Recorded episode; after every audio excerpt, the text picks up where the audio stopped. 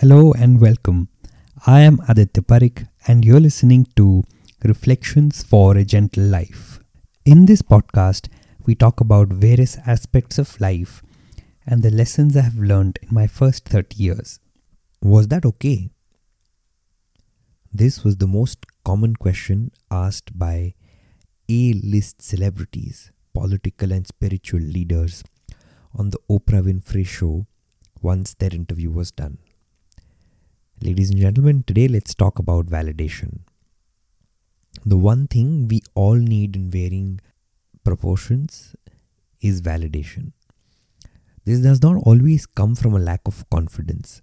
Sometimes it stems from a very basic human psyche of wanting to take people along to be sure of our actions. While the goal for oneself is to try and not need this validation while dealing with others, the goal is to make the people in your surroundings feel adequate, to let them know that they are enough. We're often miserly in our appreciation, thinking that the appreciation will get to someone's head, especially if they're below us in a professional or social hierarchy. Sometimes we are plain lazy. The counter view is that praising someone higher up comes across as flattery. Real validation comes easier from appreciation by an individual higher up in the pegging order.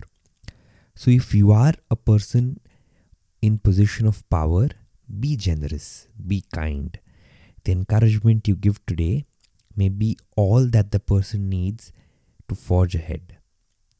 This becomes especially important in times when physical interactions are limited and everyone's dealing with something or the other. It isn't always effort or success that needs to be appreciated.